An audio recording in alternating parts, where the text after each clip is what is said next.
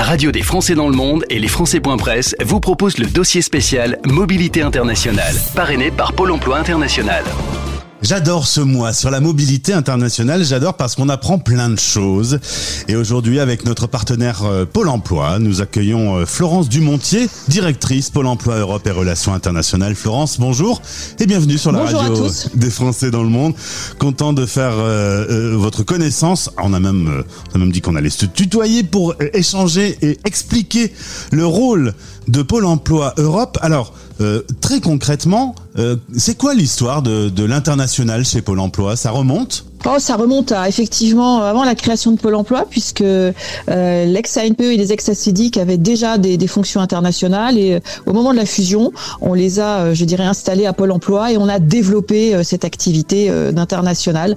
En effet, donc c'était préexistant à Pôle Emploi. C'est compliqué de travailler avec l'international. Chaque pays a ses règles. Il y a, des fonctionnements qui peuvent être un peu tordus. Il faut savoir intégrer autant de paramètres qu'il y a de pays c'est très très riche. Hein. Je dirais pas que c'est compliqué, c'est la richesse de notre métier. Euh, voilà, c'est la richesse de notre métier. On est confronté effectivement à des cultures différentes. Donc euh, à la fois euh, on apprend toujours, et on apprend toujours des cultures, et puis euh, ben, on essaye nous dans, dans, nos métiers, je pense entre autres à la coopération, hein, on, on, essaye de, de pouvoir présenter nos savoir-faire à, à, à, des pays étrangers et en leur en leur présentant ce que nous faisons, on apprend aussi. Donc euh, c'est vraiment la réciprocité. Hein. L'enjeu pour un service public de l'emploi comme nous, c'est la réciprocité dans ce que nous apprenons et ce que nous pouvons offrir. Mais Florence, concrètement, notre savoir-faire est plébiscité à l'étranger.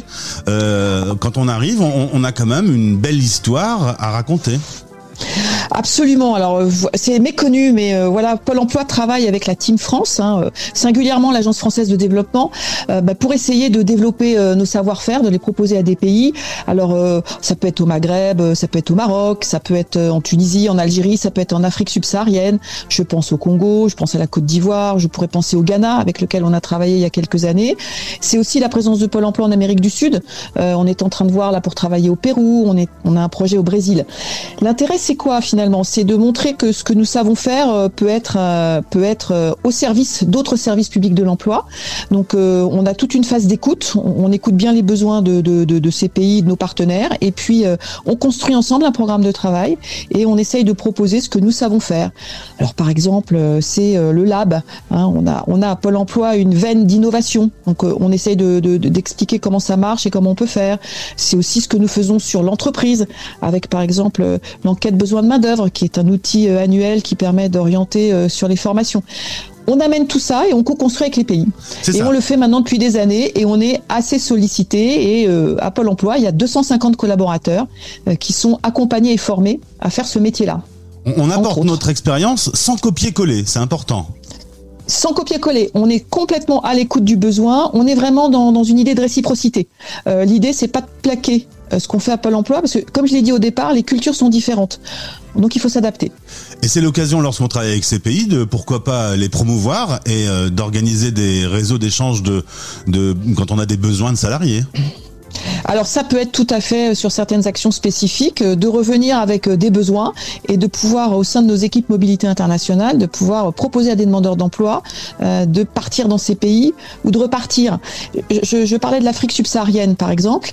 on a des diasporas qui sont installées en France, congolaises, ivoiriennes. Eh bien, il peut nous arriver en effet de pouvoir travailler avec ces diasporas françaises pour leur permettre de repartir dans, le pays d'accueil, ce qui est d'ailleurs souvent le souhait de ces pays en fait, hein, puisque euh, ils sont aujourd'hui, euh, comment dirais-je, en situation de vouloir récupérer la main d'œuvre euh, qui est partie pour plutôt la, la, mobiliser dans leur pays.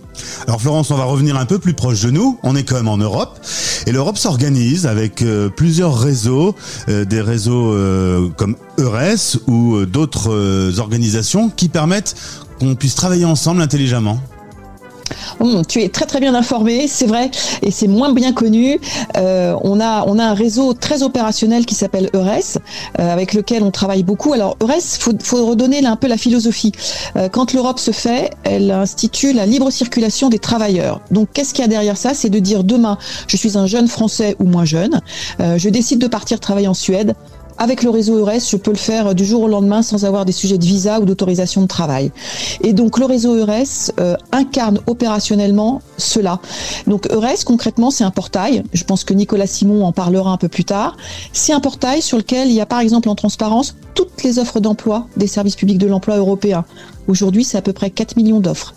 C'est un réseau dans lequel un demandeur d'emploi peut mettre à disposition son curriculum vitae, qui sera possiblement vu par un employeur euh, de, de, de, Suède, euh, de Finlande ou d'Espagne. Donc voilà, c'est un outil opérationnel qui doit permettre euh, aux travailleurs français, donc aux salariés français, de pouvoir bouger s'ils le souhaitent. Je vais même dire que pour la France, quand on part travailler en Europe, si on a par exemple, on est indemnisé, on peut prolonger ses indemnisations pour chercher le travail dans un pays européen, par exemple. C'est quand même des dispositifs, encore une fois, qu'on ne connaît pas forcément. Absolument, et qui gagne à être connu parce que ça peut être une solution. En même temps, euh, il faut le dire dans le contexte, hein, c'est que euh, intervient aujourd'hui et, merci hein, pour la parole, euh, alors qu'il y a beaucoup de secteurs en tension en France. Donc, il faut qu'on soit très attentif à ne pas, voilà, promouvoir plus que ça. en même temps, la mobilité en France, alors même qu'on cherche certaines compétences. il peut être parfois plus intéressant de rester travailler en France quand même. Alors, euh, cet intérêt pour l'international, on le voit dans les chiffres. On va prendre 2021, qui était quand même une année un tout petit peu particulière. On rappelle que c'était encore dans le cadre du Covid, mais 17 000 euh, salariés euh, français ont, ont connu l'expérience de l'international. C'est quand même un beau chiffre. Alors, connus ont, voulu partir à l'étranger. C'est effectivement un beau chiffre. On accompagne à peu près, en effet, 17 euh, 000 personnes. Et tu l'as dit, hein, c'était une période très particulière hein, puisque c'était le Covid.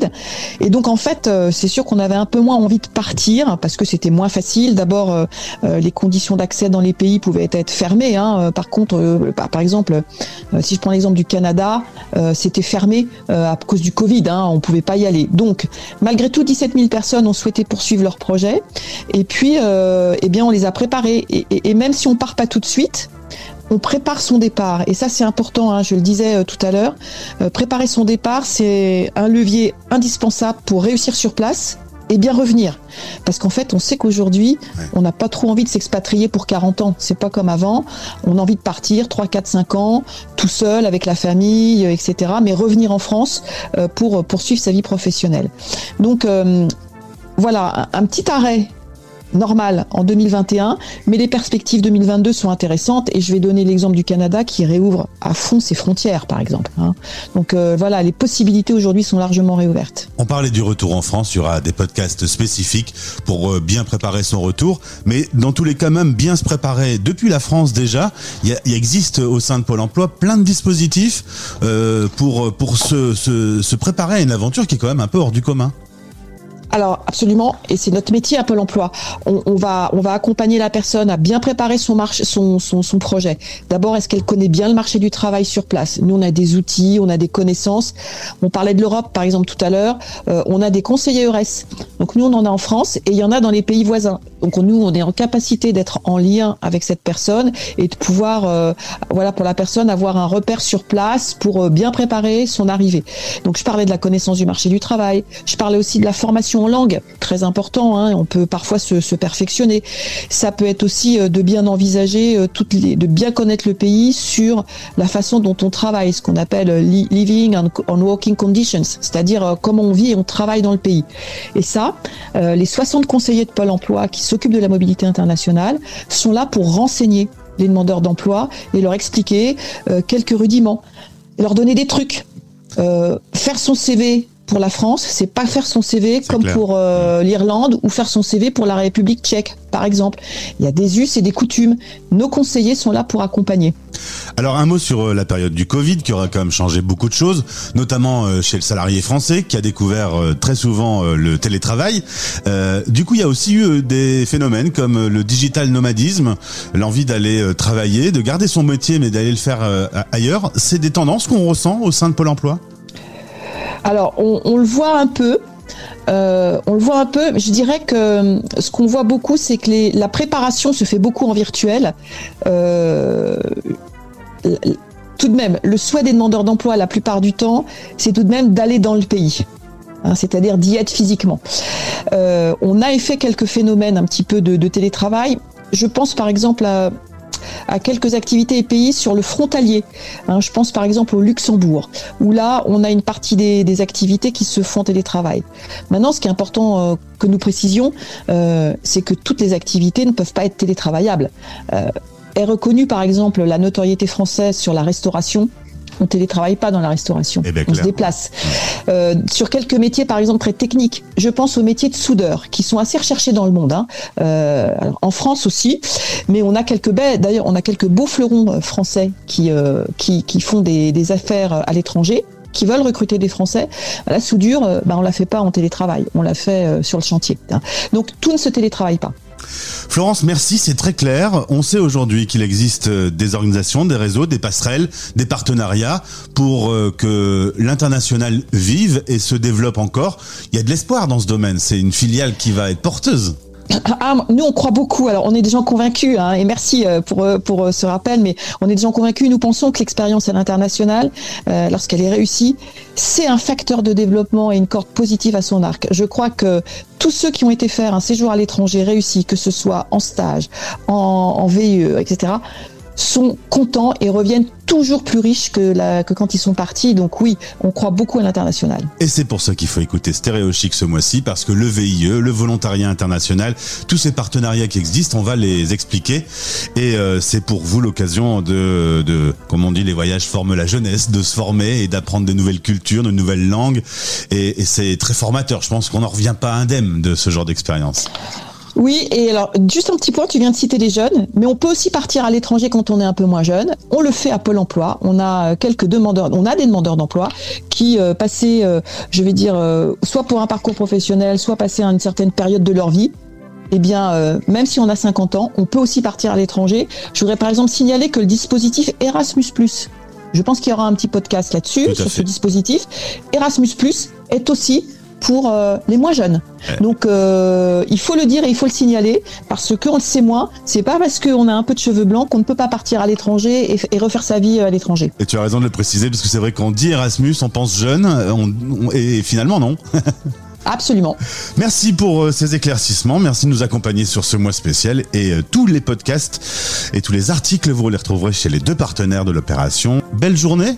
Merci. Belle journée à toi. Au à revoir. Bientôt, au revoir. C'était le podcast spécial Mobilité Internationale.